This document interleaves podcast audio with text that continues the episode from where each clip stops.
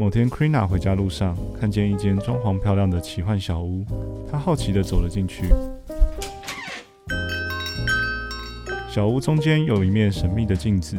于是她对着镜子说：“哎，这是哪里呀？”这里是 Weekly Select，我们每周选品，选东选西，选品味，选风格，带你了解时尚配件、生活小物、疗愈香氛。分享让你增加幸福感的重要元素。那你们这周选什么呢？你来收听不就知道了吗？Weekly Select 首播时间星期三晚上九点到十点，重播时间星期一上午十一点到十二点，星期六下午五点到六点，以及星期天晚上十一点到十二点，在 FM 八八点五辅大之声。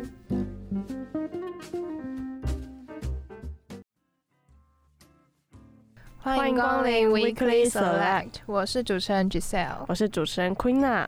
跟大家介绍一下，我们节目的概念就是帮大家在每周挑选出我们认为值得讨论的时尚品味话题，并且邀请我们认为在当周主题领域里有影响力的行家来跟大家聊聊天。那先跟大家小小透露一下，我们陆续可能会有的题目，像是健身或者是香氛跟美食之类的主题。如果有兴趣的朋友呢，就欢迎持续的关注我们。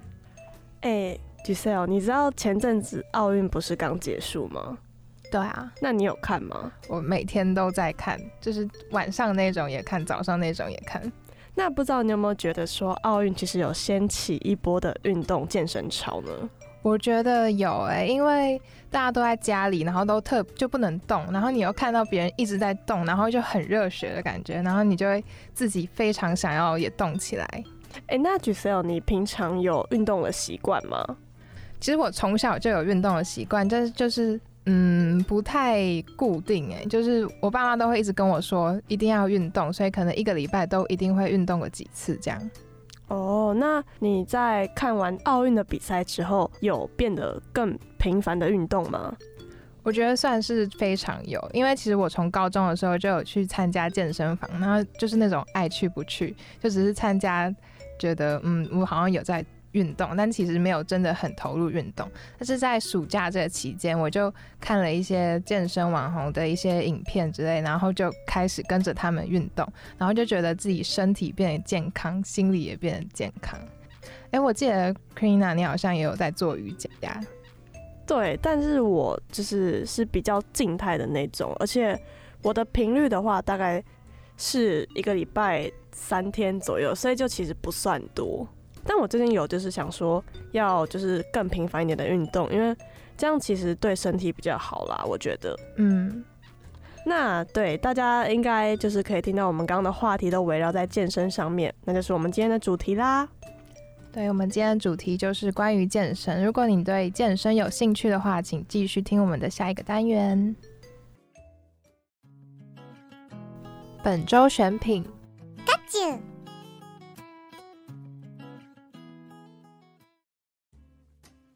那我们来到节目的第一个单元，本周选品。今天我们为大家选的是冬奥刮起的运动风。那今天我们主要是要为大家讲两个为什么要健身的原因，还有两个去健身房的迷思，就是有些人可能会犹豫说不要去健身房，或是一些担心害怕的点。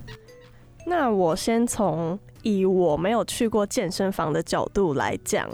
对于健身房的迷思好了。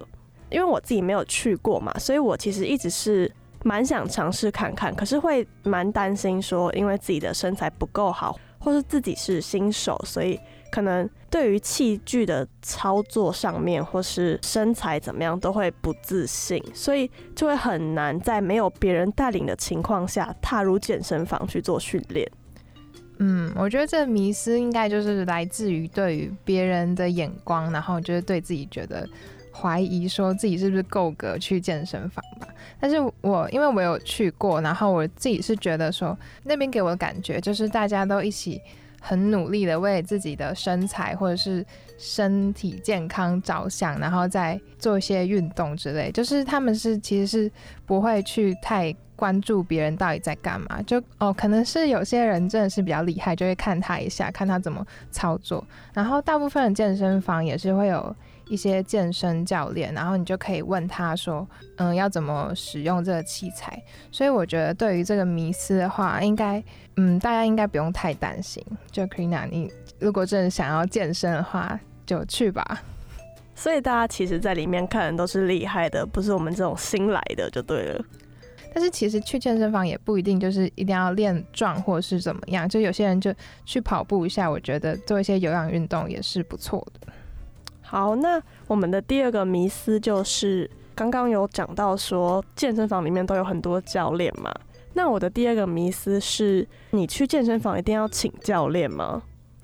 请教练吗？我自己是没有请过教练。但是我看，就是我自己的经验，跟我身边的一些健身的朋友，还有看其他人健身的一些影片来说的话，我觉得最重要的应该是要先养成一个运动的习惯。就可能你在家里，或是不管去哪里，你先有一个运动的习惯，然后对你来说，运动不是一个讨厌的事情。然后你有了这个习惯之后，你再去思考说你要不要请教练，因为请教练等于就有点像是。督促你做运动这个事情，或是教导你比较正确的健身观念。但是如果你没有先养成这个习惯，你就会有点排斥运动这件事情。那请教练对你来说，可能就不会那么有帮助。因为除了请教练，你可能自己也要嗯督促自己说我要吃的怎么样，或是我要运动多少多少这样。所以我觉得先养成一个习惯，然后你再思考说请教练对你来说是不是真的有帮助。原来如此，那可以请 Gisele 分享说，你认为的大家会想健身的两个原因吗？两个原因，虽然我也不是健身的专家，但是因为我有运动了一些习惯的嗯养成，然后我。嗯，我觉得很多人健两个健身的主要原因，第一个是比较健康方面的，就是它可以强化骨骼肌肉系统。那肌肉的生成，它就需要先给予足够的刺激跟破坏，让它在修复的过程中变得更强壮。而且骨质的增生也需要提供可以负荷范围内适当强度的挤压力，才能让骨头长得更结实。而且借由健身这个训练。它其实是为身体带来额外的负荷，那这个负荷可以改变骨骼、肌肉、心血管内分泌，还有神经系统适应，它就可以提高身体的耐受性，强化整你整个身体的机能。那第二个原因是什么呢？嗯，我觉得第二个原因比较算是心理方面的。你有听说过很多人都会早上去跑步吗？嗯，有啊。就是很多大老板好像早上都会去慢跑，就是为了要疏解身体的压力。那我觉得健身它也算是一个疏解身体跟心理的压力。所以其实说健身不只是对身体，还有心理，其实都是很大的帮助。是的。那听我们这样讲，因为我们两个也不是健身的什么达人，应该可能不太够。所以我们今天有幸请到了一位很厉害的健身 YouTuber，大家千万不要错过。那我们下一个单元见，拜拜。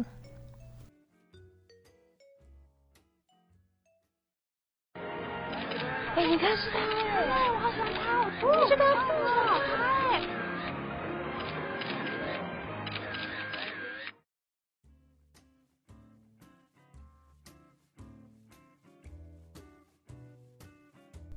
回到节目的第二单元，行家有话说，我是 Giselle，我是 Queena。不知道各位听众朋友，疫情期间不能去健身房，又看奥奥运看到热血沸腾，是不是跟我一样就在家里健身了呢？那今天我们邀请到女神级的行家，就是我自己非常喜欢的居家健身又健心的教练妹，同时也是四十万订阅的 YouTuber 作家，现在也创立了 May You Fit 的企业家，让我们欢迎妹，欢迎，嗨，你们好，很高兴这次受邀。那呃，真的很荣幸，因为我觉得我跟福大也算是有一点缘分，所以待会会有很多的呃分享，就请观众们期待啦。是的，非常期待，让我们欢迎妹。那其实不是每个人都能养成运动的习惯呢。那首先想请问妹，当初决定开始健身的契机是怎么样开始的呢？嗯，一开始我觉得就像很多女生一样，只是单纯想要减肥瘦身。那其实我也不算是从小到大不算是真的胖的女生，只是偶然有一次冬天不小心吃太多。然后可能对于当时的我而言就会觉得，呃，五十几公斤好像已经算，呃有一点胖，然后那时候量体脂，发现自己也是高达三十趴的泡芙人，然后再加上。呃，就我的基因而言，我老是觉得我的脂肪是囤积在我的腰部，所以我就很想要去第一个让自己健康起来，让我的体脂肪下降，然后第二个也是想要让身材变好，因为大学的时候也喜欢打扮嘛，漂漂亮想变得更漂亮。对，那那个时候一加入健身房，才发现哇，举重原来是那么好玩的事情。对，那可能一开始也是做有氧运动跟比较轻重量的，嗯、徒手运动偏多。那到后来呢，我是越来越喜欢拿起重量的感觉。对，所以也因为大学的时候，就是我大学的时候是在台大念书，那那时候其实觉得有很多时间可以打发，然后尤其是空堂跟空堂之间，所以我就很常一个人下课之后就去健身房训练，然后就逐渐养成嗯、很喜欢健身的习惯这样子。那运动，嗯，像我自己就是运动的时候就会觉得，哦，今天运动完，了明天要不要再继续运动，就会自己觉得，嗯，好像不太那么能坚持。哎、嗯就想请问妹有什么可以坚持的方法吗？其实回想我以前，我好像真的有这样子的一个历程，就是要怎么从零到呃开始很勤的上健身房这件事情。我觉得第一个就是你要先呃订立一个 schedule 吧，就是如果说呃先以目标而言，一周两到三次去健身房这件事情，然后所以你就固定，比如说礼拜一。礼拜四我都要去上健身房，至少一个小时的时间，就是先用这种课表的 方式，现在去督促自己，对，然后呃，其实就是呃以规律运动的角度而言，我觉得就是一周两到三次，然后让自己慢慢喜欢上运动，其实暑假期间，我在对运动这件事情有非常大的改观。就是我那时候就跟着妹的每周的课表运动打卡，然后就开始就是，嗯、一开始就深蹲，然后怎么蹲不下去，然后到最后，因为我自己膝盖就是不太好，然后就蹲下去的时候常常会咔咔咔，然后最后就跟着就是每个礼拜这样打卡，然后就觉得自己身体好像也真的就是健康了起来。嗯，因为一旦你开始养成习惯之后，你就会觉得好像每天都需要流汗一下、动一嗯，下，对，身体会比较舒服。然后有时候我那时候大学的时候也常常考试压力大，或者是心情沮丧的时候，我觉得我就会透过去健身来发泄一下自己的情绪。所以对我来说，就逐渐变成好像是像是生活中的信仰，然后跟去发泄掉我日常生活累积的压力跟情绪的方式。嗯，对，像在运动的时候，就会自己就会开始回想说，嗯，今天做了什么事情，其实也算是一个很好可以抒发压力的管道。嗯那嗯，但其实，在台湾女性健身的风气是在最近这几年才慢慢嗯比较有带起来的感觉。那想请问妹，在身为女性在健身这个领域，有曾经遇到什么挑战过吗？呃，在呃，我最一开始就是我刚刚有稍微分享一下我的经历，就是当时候还有一点害怕举重，因为台湾女性健身真的没有太多 reference 可以参考，所以我大部分都是看国外的欧美 blogger，但是在很欣赏他们的曲线同时，因为身边周围真的都没有人在健身，就是女生的话，就是完全没有那个风气。那个时候大概就不像现在哦，那个时候是，好老，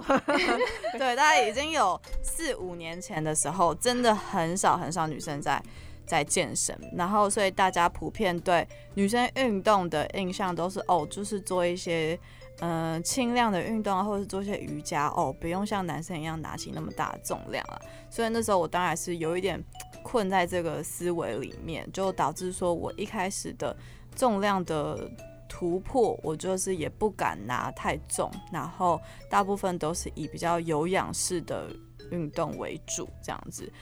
呃，健身重训区永远全部百分之九十五全部都是男生，然后好像女生一踏入那个领域就会很像小兔子一样，就是被对对对，然后可能男生也会一直看你，然后你也会觉得压力很大，我还是不要待在这一区好了，这样。嗯，对，所以，嗯，整个社会的风气其实对于健身这方面，女性这方面是比较，如果大家一起团结起来，都会去努力的，嗯，朝这个方向去努力的话，其实对大家不仅身体健康有帮助，然后对整个社会风气也是很好的。嗯，对。那想问妹后来是如何突破这个框架，然后就觉得说，那我自己就是做我自己，然后想做就做的样子呢？嗯，第一个我就是先不待在让我觉得很不舒服的环境，因为我觉得那个时候学校的健身房是有点太过拥挤，跟真的太高比例的男性，就是那种大大巨巨的那种男性，然后我就会觉得，嗯，真的待在那边会让我有一种身为女性的一种不自在感。对，所以后来我就是去其他的健身房，然后那个健身房。在我空堂的时候去是比较少人的，所以我就一步一步去养成我对于动作的熟练度也好，或者是建立自我的自信心，然后也有上一对一的教练课，然后教练带我做完之后，我就自己又私下又练习，所以呃，我对我在做的事情越来越习惯之后，我就不太会去在意别人怎么看我，对，哦，就是一步一步去建立自己的自信心。那后来我回到。台大身体那个心境又是不一样，因为我会觉得哦，我现在已经练得很厉害啦，然后所以我在那那时候回到台大身体健身房，我就觉得哦，反而好像是我在去炫耀或者是秀自己的健身成果，就不再是一开始好像很害怕别人会纠正我或者是批评我这样子。了解。那刚刚提到自信心的问题，那妹，你觉得你是一个有自信然后勇敢的人吗？嗯。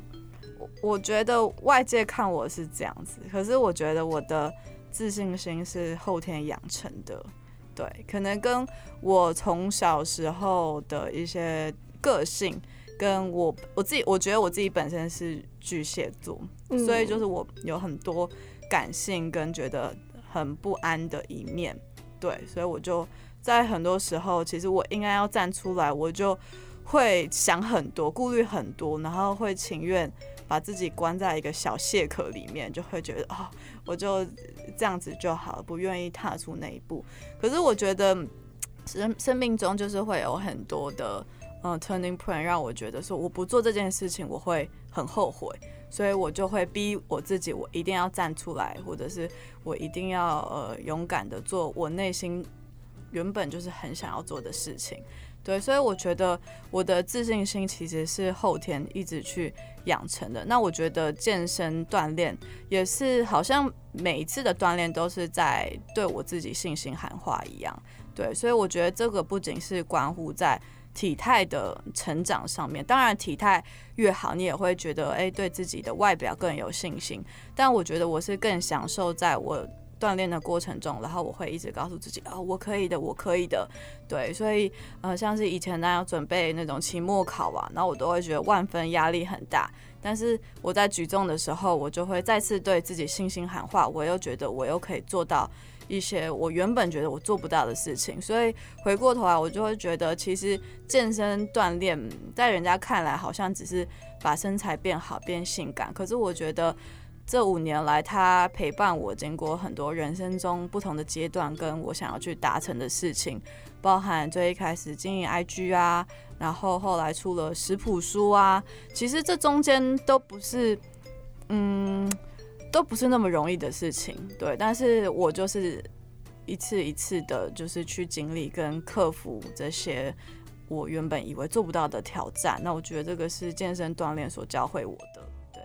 就是除了身体以外，其实让我整个生活各方面都是变得更有自信，然后有能力这样子。是，就像健身变成已经生活的一部分，然后健身所带给你的一些信心喊话，也会在你生活中的时候，也嗯，就像是轻轻的跟你说加油这样子的那种感觉。没错，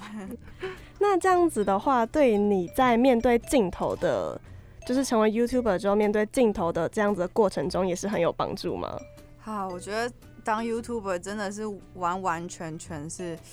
对我来说超大的挑战，对，因为我以前就是如果有经营我比较久的粉丝就会知道我是从 IG 起家，那对我来说 PO IG 就是呃，我 PO 食谱或者是我 PO 照片，其实都是经过编辑，跟我不需要去跟观众真的面对面的去交流或者是对话什么，因为我一直觉得从小我就觉得我讲话是非常的口拙，然后讲话又慢，所以我非常非常的不喜欢在台上讲话，就是算是我最惧怕的一件事情。但是当 YouTuber，你会发现说，哇，要制作一支影片。包含呃要想脚本，然后呃中间的起承转合，跟你的口条如何，然后事后剪辑怎么样？其实呃以只是 PO 照片而言，就是做影片完完全全是另外一个对我来说是崭新的挑战。可是我觉得我就是一个很矛盾的人，就是我有时候喜欢待在自己。很舒适、安全的空间，可是有时候我又会找一些新的挑战，或者是呃新的动力，让我觉得我的生活是不断的在前进的。所以就是当我决定要开 YouTube 频道，其实我真的是没有想太多，我真的没有想到我现在的订阅人数甚至可以比 IG 还要来得高。对，但是最一开始我其实就是因为我觉得 IG 有一些限制，就是包含呃它没有办法。让你觉得你跟你喜欢的偶像也好，或者是一个想要去分享的人有太有更亲近的一些交流，所以我觉得 YouTube 可以带来的是呃第一个就是更完整的一些分享，比如说我可以 PO 我更更多面向的生活也好，或者是大家可以看到真实的我。长什么样子？我真实的生活，跟我完整的训练菜单等等。所以当时候就是因为感觉到，哎，Instagram 也算是经营的蛮成熟啦。然后我想要再让自己有更多的嗯不同人生的一些挑战，所以我就开启了 YouTube 频道这样子。嗯，了解。那就是我们可能从平时从影片或是。你发 IG 的照片看到，就是你平常的穿搭其实都是比较偏，就除了像健身房以外，穿的也都是比较偏休闲运动风格。那想问你说，你觉得时运动要如何穿的时尚呢？我觉得时尚在每个人心中真的是有不同的定义跟样貌啦。然后第一个就是能展露我的曲线的衣服，就是。最早其实我在还没有毕业的时候，我就发现了一件事情，就是糟糕，我居然连一件台大的衣服都没有。因为我觉得台大衣服实在是太丑，就是那种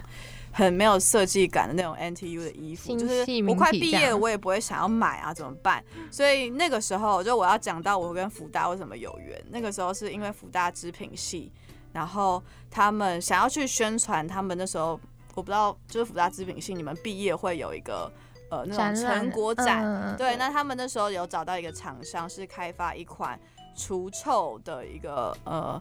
有运动机能的布料，所以他那个时候就邀请我去开一个小团体的课程，就是大家穿着那个布料。那那个布料，当时候他们设计也只是就是很 plain 的，就是黑色的那种 T 恤，就是也没有太多设计。最主要就是在那个团体课里面去测试那一款布料。那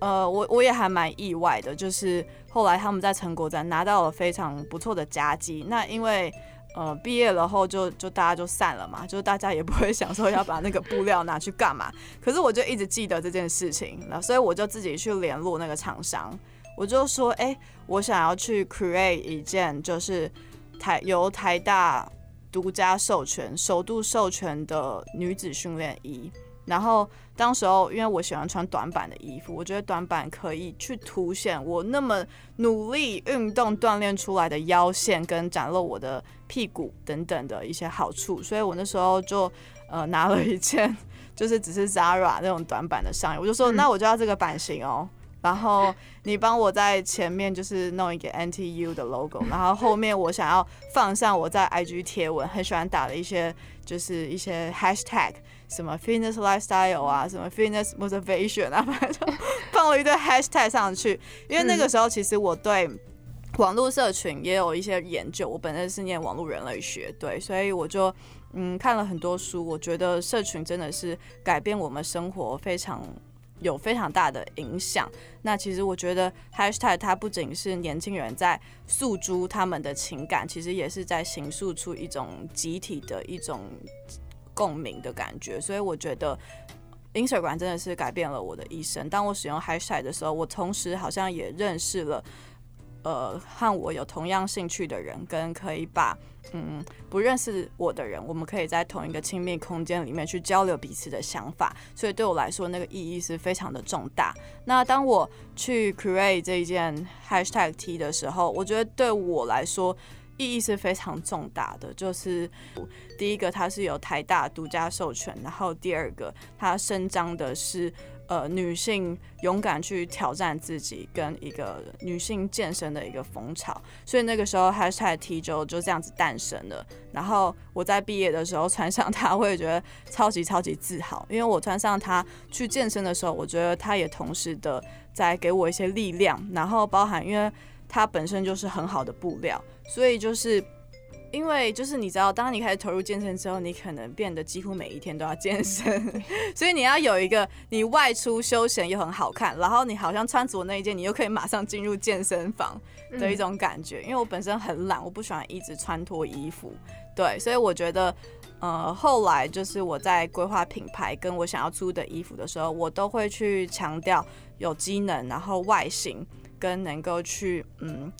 诉诸我们女性健身的一些风潮跟个人主义的想法的一些服饰，这样子，嗯，因为都说健身是力与美的结合嘛，那如果就是就是穿出了这样子，比如说短版或是就是紧身的 legging 之类的，呃，比较能展现自己身材的服装的话，也帮助你在健身上面是其实有自信的，这样。是是，其实，在运动的时候啊。嗯，可能在家里运动还好，但是如果你去健身房什么，通常都会有镜子嘛。有时候看到自己呃比较好看，或者是展露曲线的样子，我觉得也会好像大幅提升自己运动时候的心情，也会更有动力。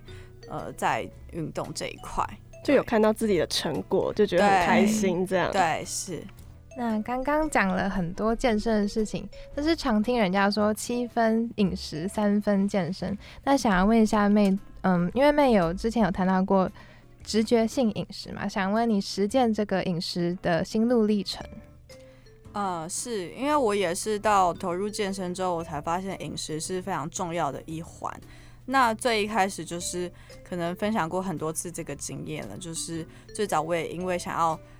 快速的瘦身，然后就忽略到营养的重要性，就导致我荷尔蒙失调跟体重快速下降的过程。我同时感觉到我没有办法很呃真正的去喜欢上我原本爱吃的食物，这让我觉得非常的痛苦。因为我本来就是一个很喜欢吃的女生，这让我重新的去思考说，到底运动的意义为何？不应该是每天过着被剥夺的生活。对，所以后来我就开始去慢慢的去研究营养，然后开始会开始会去摄取比较高蛋白质的呃食物，然后我也才发现说，哎，其实脂肪也是可以多多摄取的，碳水化合物其实也并不像我们想象中的那么坏嘛，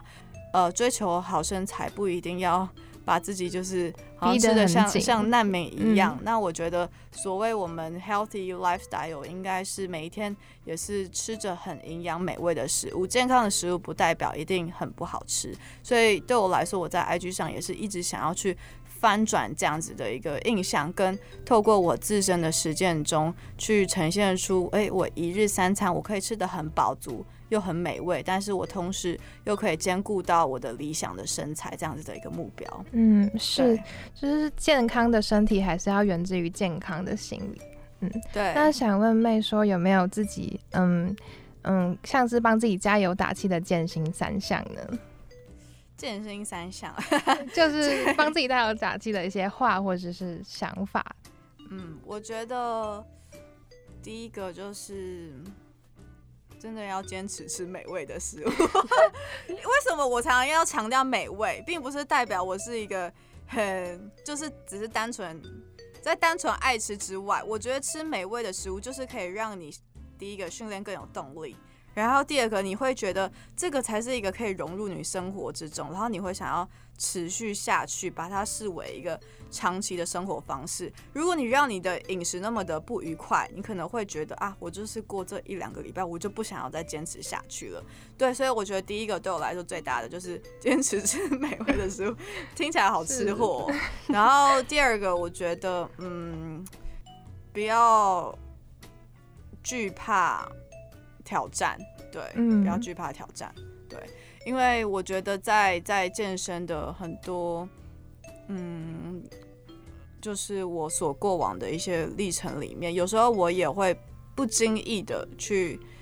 限制住我自己。其实有时候并不是外界限制你，而是你自己限制了你自己。你会觉得嗯哦，自己好像不可能办到，那我就算了。可是如果你一直给自己一个信心，就是说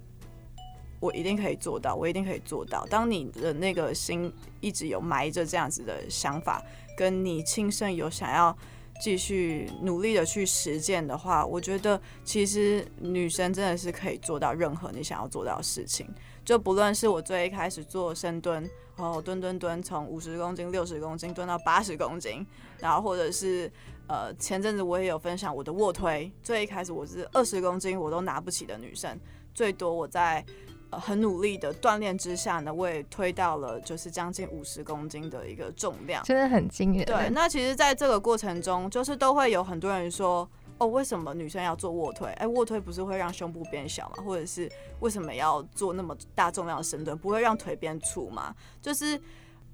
说真的，你自己没有去尝试过，你你不会知道到底会是怎么样，因为就是别人最终也只是别人的想法而已。我觉得最终还是要回归到你想要做的事情身上。对，所以我觉得当你有抱持着这样的信念的时候，我觉得一个人的潜能是可以无限被放大的。对还是要忠于自己。对，然后第三个，我觉得是要要学会去认可自己的努力。对，因为当你已经是一个非常的呃有目标、有理想，跟你一直有在持续在付诸实践的一个过程之中，我觉得很多人会遗忘去感谢自己，跟去认可自己这一路来有多么的呃，就是已经付出了那么多。因为我们很容易会在路上迷失，会觉得，诶，为什么其他人已经有那么好的成果，我怎么还没有达成？然后这个时候你就会开始否定自己啊，或者是有很多负面想法，可能会影响到你，或者是你想要放弃等等的。对，所以我觉得最后一点很重要的就是要去认可自己的努力，对你才会想要再去更坚持下去吧。嗯。那我们通常就是都是看到妹就是发的是开心的文章啊，然后就是表现比较正面阳光的样子。那可是我们觉得，我们觉得说，就是不管怎么样，其实生活一定都是有一些不如意的事情。那想问在想问妹在就是面对这样子不如意的低潮期的时候是怎么样调试的呢？嗯，我觉得说真的，就是当我的生活需要被大众所检视，然后再加上我自己的个性也不是那么呃完完全全的外向的一个人的时候，有时候我会需要一个角色的扮演。所以我觉得 Mayfair 对我来说，它是我，但也是一个我想要在社群上面所打造的一个很正面、很阳光的一个喜欢健身也喜欢吃的女孩的一个形象。那我觉得，呃，以 IG 上面要要如何去成功经营一个网络社群，就是你你真的就是需要去扮演一个你在网络上被大家所看到的一个角色，你不能就是整天换来换去，比如一下说我很有能量，然后一下又说就是。呃相反的话，所以我希望这个角色是它是可以一直持续下去，跟他嗯能够一直去散播很多不不管是正能量也好，还有呃专业的知识也好啊，或者是健康的生活也好，对，所以我觉得这这个角色呢，它是我想要去打造的形象，但是因为我现在的社群实在是太过广大，所以很多私私人的生活，我就是会有意无意的去曝光，就即便大家所看到的线动也好，那也是我觉得这些线动的内容是合乎我想要打造这个角色的一个风格。对，但我觉得人嘛，就是我们都会有很多呃不一样的面相。对，那我觉得在社群上面，我现在必须要变得。嗯，一方面我要呈现真实的自己，同时一方面我也要变得很小心，因为真的很多人会因为我的一字或一句话刻意的放大，或者是呃有错误的解读，对，所以我就变得必须要很小心。比如说 po 一张照片之前，或者是 po 一个文案以前，我真的 就是都会反反复复的去看过，然后甚至如果有时候接了叶配啊，就是。哇，那个审稿才叫做，你才知道，就是一个叶配文，然后背后会需要花多少的心思，跟反反复复来回，可能要好几天的一些制作，跟嗯非常多的时间才可以去完成。对，所以嗯，我觉得，我觉得我也还在学习，就是要要怎么样子去嗯维持我的初衷，因为。我想要打造这样子的一个角色，最终还是要回归到我自己的能量要怎么去散播出去。对，所以就是我还是会一直回头去检视自己，我生活中的动力来源到底是什么。对，所以当我真的觉得已经很我的能量已经被耗掉太多的时候，我就会先关闭社群，或者是呃，我会先跟我的团队说，哦，我最近不想要接太多业配，对我想要慢慢找回我生活中的步调也好。我才可以就是持续在网络上去 show up，去展现我很正能量的一面。但是也也不是说就是我都在 呃，好像刻意想要维持这样子的一面，就是偶尔啦。我也会希望大家会知道我也是个人，对，所以偶尔我也会抛出自己没有那么完美，或者是没有那么 always 都。很阳光的那一面给大家看，那我反而觉得这样子，人家也会觉得哦，我也原来妹也是个人，或者是也觉得说哦，有这些负面低潮的情绪是很正常的。所以我觉得我现在也很不吝不吝于去分享我比较呃负面的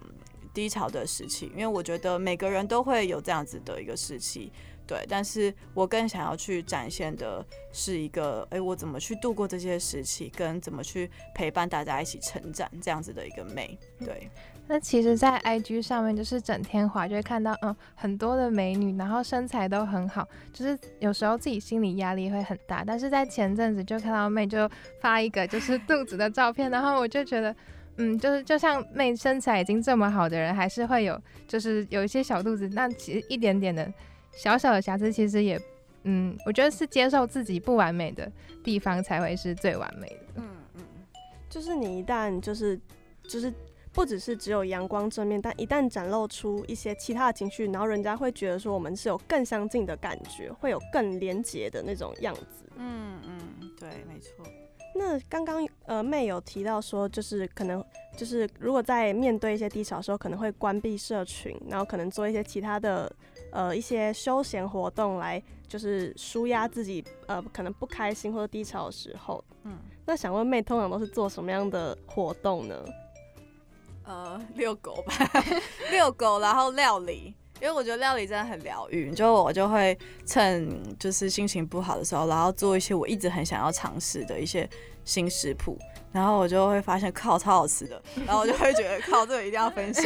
然后然后我就会重新又又觉得我好像又找回一些分享的动力来源。然后其实其实我觉得我真的很幸运，因为我觉得我呃很很多分享也都是真的来自我内心，我真的想要大家好。然后我做这些分享，跟我接受到很多很正面的讯息，不论是说我的运动帮助他们有多大，或者是诶每天跟着我的食谱一起去料理，然后诶做给家人吃，大家都很开心。我觉得当我收到这些反馈的时候，其实也是我在调试我自己的一个方式。我会觉得我找到我做这些事情的意义来源，然后呃剩下的其实就是。自己做一些步调的一些调整，让自己休息啊，看看书也好，对，就是这样。嗯，那就是我们也知道，妹除了不只是 YouTube YouTuber，然后呃网 IG 的网红跟呃呃一名老板以外，她还是一名作家，因为她出了两本有关于食谱的书。那想问妹说，她就是你在进行就是烹饪的时候，通常的灵感来源会是哪里呢？好，这这是我觉得这真的是有一个故事 可以去分享，因为我最一开始真的是吃沙拉，我真的只会吃沙拉，因为那个时候也是有去美国一趟，然后就也很喜欢那种 California 的那一种呃饮食的 style，然后他们真的都是吃那种轻食，跟老外就是喜欢吃什么 smoothie 啊，然后 salad bowl 啊什么的，加一些藜麦什么的。然后我就我我就觉得我哦我很喜欢这种很色彩缤纷、摆盘起来很漂亮，然后吃起来也很健康，然后又很低热量的食物。对，所以一开始其实像我第一本的食谱书就是以比较西式的轻食为主，非常多的沙拉碗这样子。那其实后来我觉得天哪，我还是无法割舍这些就是中式的，比如说妈妈的家常菜也好，所以我回过头来去。检视我平常吃的家常菜，我就发现说，其实中式的食物并不代表不健康。对，其实像比如说像煎鱼啊，或者是好你烫个地瓜叶啊，或者是呃你卤个溏心蛋等等的，其实我发现，呃，我们不应该把健康只是标准等于洛梨吐司或者是一些鸡胸沙拉等等的，因为虽然我们。Fitness 的概念很多都是来自于欧美，可是我觉得我慢慢呢，想要从我们本土家乡台湾味也好，就是去嗯融入不同的一些料理的元素。所以其实到后期你会发现，我的 May Fit Bowl 不只是在出现沙拉，就是沙拉碗，对我还是会有一些，比如说日式啊。泰式啊，或者是台式啊、中式等等的不同的料理的融合，那很多灵感来源是有时候呃，我很喜欢就是去台北的餐厅啊，然后去吃不同口味的食物，因为我觉得我们生活在台湾也很幸福，就是有非常多的食物的选择。然后妈妈的家常菜也好，也是一个很大的灵感。然后还有我过往旅游的经验，然后都会让我对于料理。跟健身餐应该维和的定义，其实不断的有在去重新的去想象，对，因为我觉得透过一些不同的食材的组合，然后融入一些不同的料理手法，我觉得就是这个健康餐的定义应该是要非常非常的多元。那其实我还是有一些我想要去坚持的，比如说营养素啊，呃，每一碗我我希望它大概就是维持在五百大卡，就是男女都适用的一个。营养的标准，然后要有相当高比例的蛋白质跟高纤维，然后适量的淀粉化合物，所以这个就是我呃 Mayfit Bowl 的一个理念，这样子，嗯嗯，因为我自己是平常在，就是有时候我可能想煮一点东西吃，然后在超市逛的时候，永远都只会买那几样，比如说玉米笋，然后香菇，然后一点点菜，然后就永远都只做出这样的东西。可是，在看了。就是妹分享的一些食谱之后，我就会就是开始渐渐有，比如说用优格煎鸡，呃腌鸡肉这样子比较创新的料理的想法，就让我觉得我自己煮东西其实还是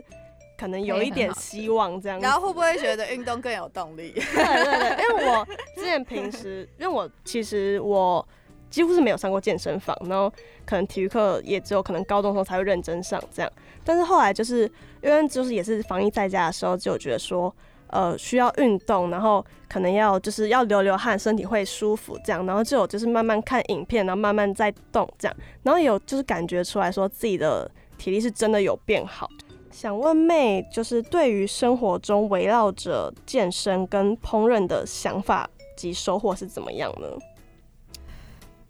呃，我觉得它是一个，它真的是一个生活方式，一个全新的你，因为健身。呃，所围绕出来的一个属于你的一个生活方式，就是我我不敢说我的饮食要每个人去效仿，但是我会说，当我开始去健身了，它真的是影响到我生活的不同层次，不论是我的穿着打扮也好，跟我看待我自己的眼光，以及我所吃的食物，都因为健身而有了非常大的不同。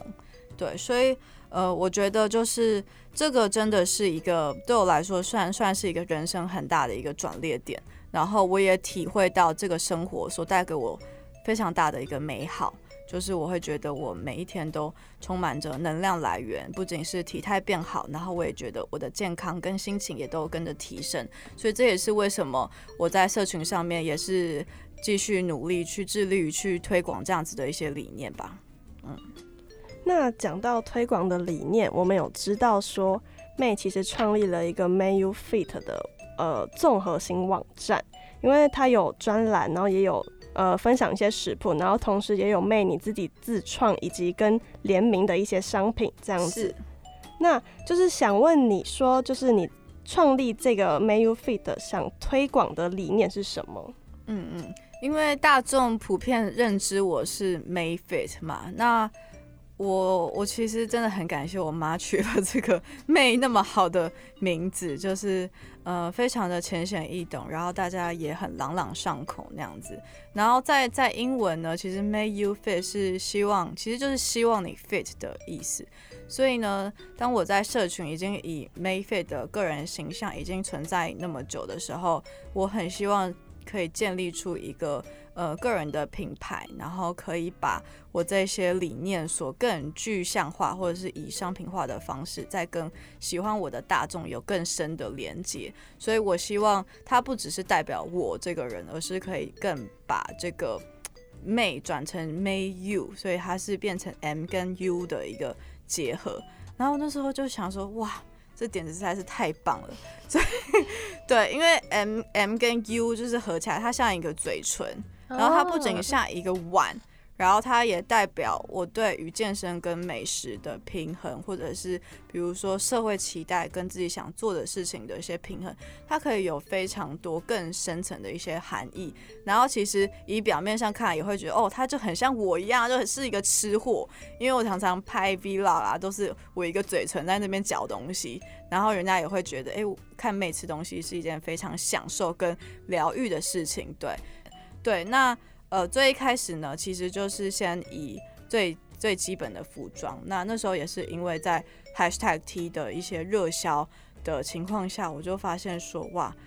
呃，我这个品牌呢，我我不仅是要有服装，然后未来呢，我也希望可以结合一些食品啊，或者是餐饮等等的一些呃，结合我们女性我们生活所需要的各种呃用用品也好，或者是一些。呃，知识也好的一个比较全面性的复合式的网站，对，所以大概在去年的时候就有开始陆续规划一些产品，不论是我自己自创的一些服饰也好啊，或者是联名的翘臀圈，然后呃也有集结一些专业的。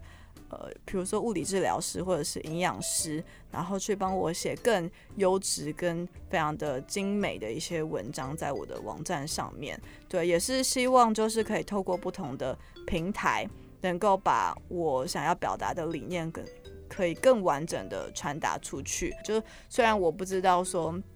呃，大众还会不会有阅读文章跟就是。呃，一些看网站的一些习惯，但是我觉得网站可以达成的是，可以更精精准的去传递一个品牌的理念也好，或者是把未来我想要去更集结、更推广的商品给在同一个平台上面，然后让呃多一点人去去使用，或者是去分享出去，这样子，嗯。对，了解。那我们今天来跟妹讲了很多关于她一路上健身的心路历程，还有饮食习惯，然后到她创立的 May You Fit，嗯，各位听众朋友有很多的激励。那想请问妹，对于生活中最大的幸福感来源是哪里？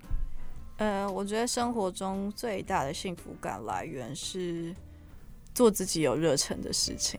对，这是这是我很大的一个体会，就是很多人会很羡慕说，哦。妹，你现在好像很成功啊，就是又可以做着那么好玩、看起来那么有趣的事情，然后好像又可以呃获得呃一般人想要达到的一个形象也好，或者是一些呃地位也好。但是我我我会觉得说，这其实都是我从最一开始我都会坚持做喜欢事情的一个结果。并不是我原本想要达成的目的，只是说在这一路以来，当然是经过了风风雨雨啊。然后在过程中呢，中间啦，就是就是大学毕业后，我有也有曾经就是在呃家里的压力之下，然后有有去外面的公司有工作半年。那那个时候是让我感觉到哦，我最喜欢的事情就这样子被剥夺了，然后我才坚持说哦，我要回来。那我就决定我要当全职网红，然后一方面去逐渐去发展我自己的品牌，然后其实也是因为那段时间才让我意识到说，我们不应该把做喜欢的事情当成是理所当然。当然回来之后有非常多的挑战，就是。嗯，因为我要考虑到更现实层面的一些问题，就是不再只是像大学一样，就是只要 po 我自己喜欢的贴文。因为你大学毕业之后，一定会有一些收入上面的考量，或者是我怎么要让要让我这些呃贴文或者是这些内容可以不断的就是去更创作下去，或者是我这些。嗯，做影片的经费也好，或者是我整呃组织团队的经费要要从哪里来？其实这都是非常现实考量的问题。就是我必须老实讲，因为因为现在大学生可能比比较，我也不知道哎，可能你们到大三、大四就会 开始感觉到这种生活的沉重压力。现在开始有。对对，那其实最一开始我接叶配的时候，我会觉得。哎，好像有一些钱赚，好像蛮爽的。然后第二个又会觉得，这样会不会跟我喜欢的事情有所违背呢？的一些疑虑。但是最终呢，我觉得我就是慢慢去从社会期待跟自己想做的事情去达成一个平衡吧。对，所以像我觉得我的呃品牌的这个嘴唇的定义的平衡，我觉得有非常多不同的面向。那其实这就代表着我这个人没费。其实我。在人生中经历的不同的阶段，不论是我想要强强调美食跟健身的平衡也好，或者是一些社会期待跟自己想要做的热忱的事情的平衡也好，就是我都会希望，就是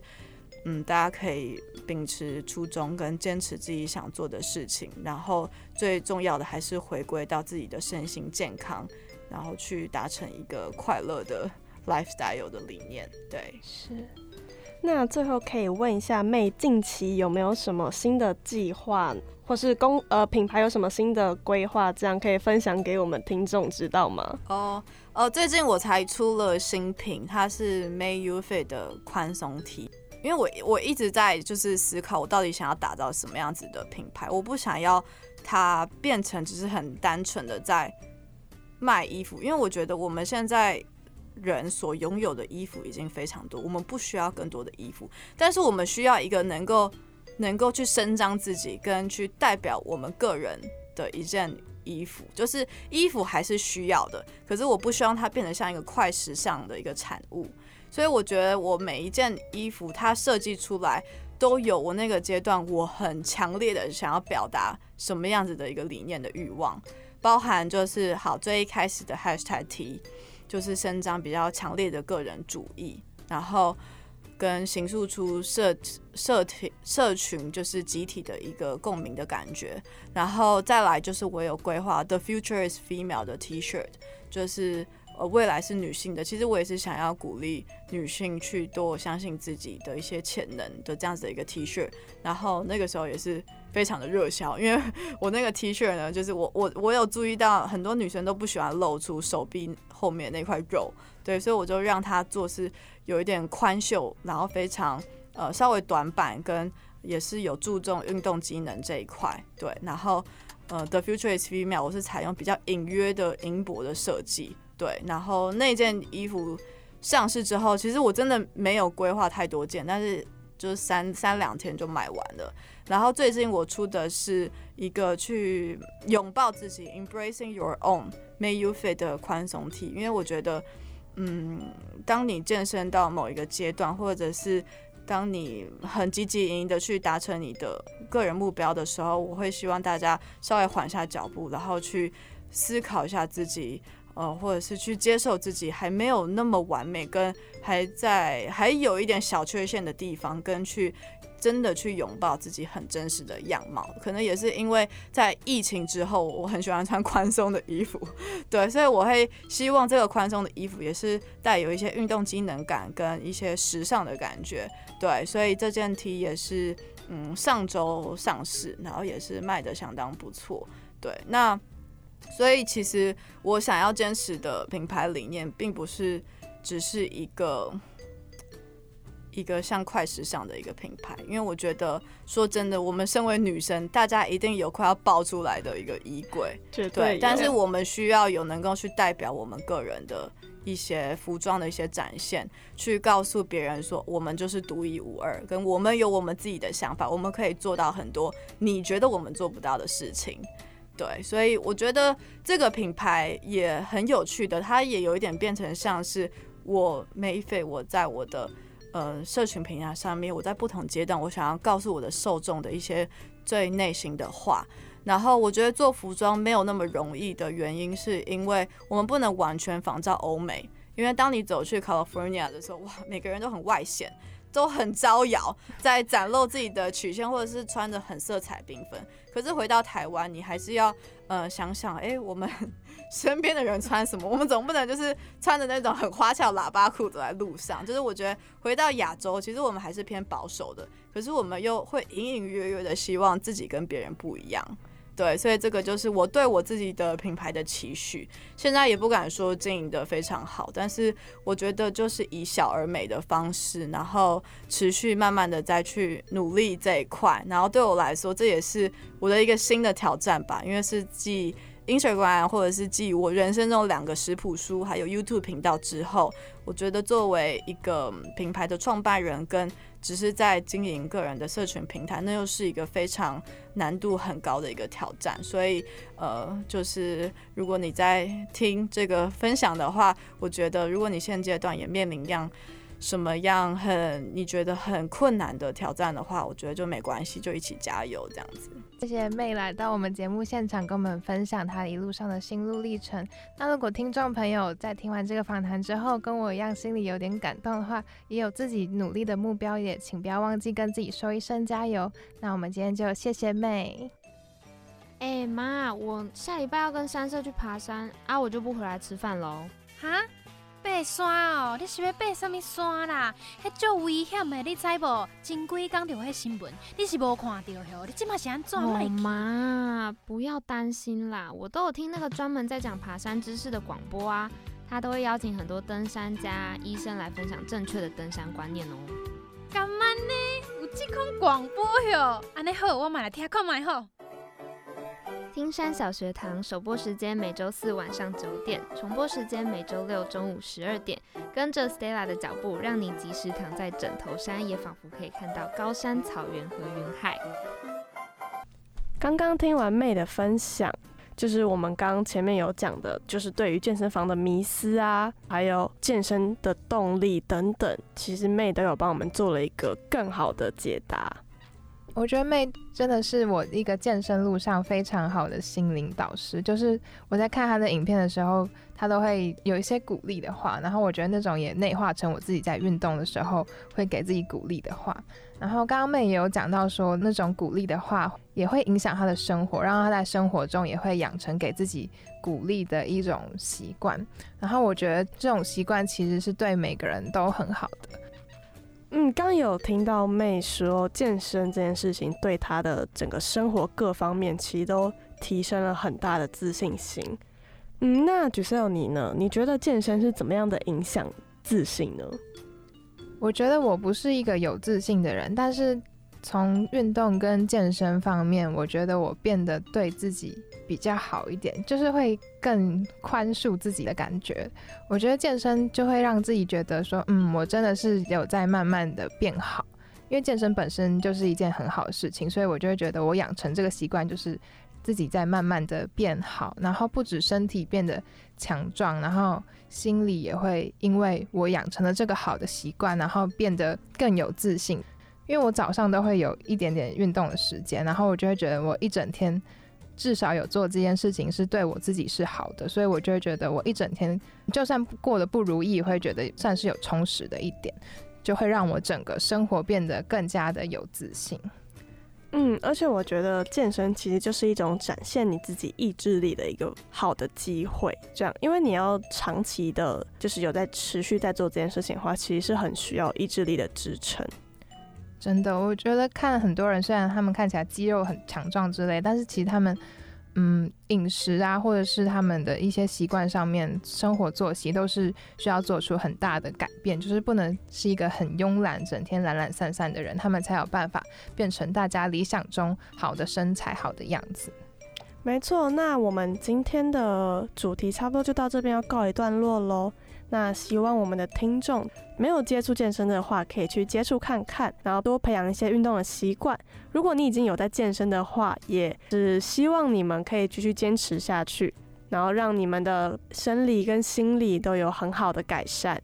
Weekly Select 的首播时间是每周三晚上九点到十点，在 First Story 上面也会有我们的 Podcast。喜欢我们的节目的话，再请大家准时收听，或者是在 Podcast 上面与我们相见。那我们下个礼拜再见，我是 Giselle，我是 Krina，拜拜。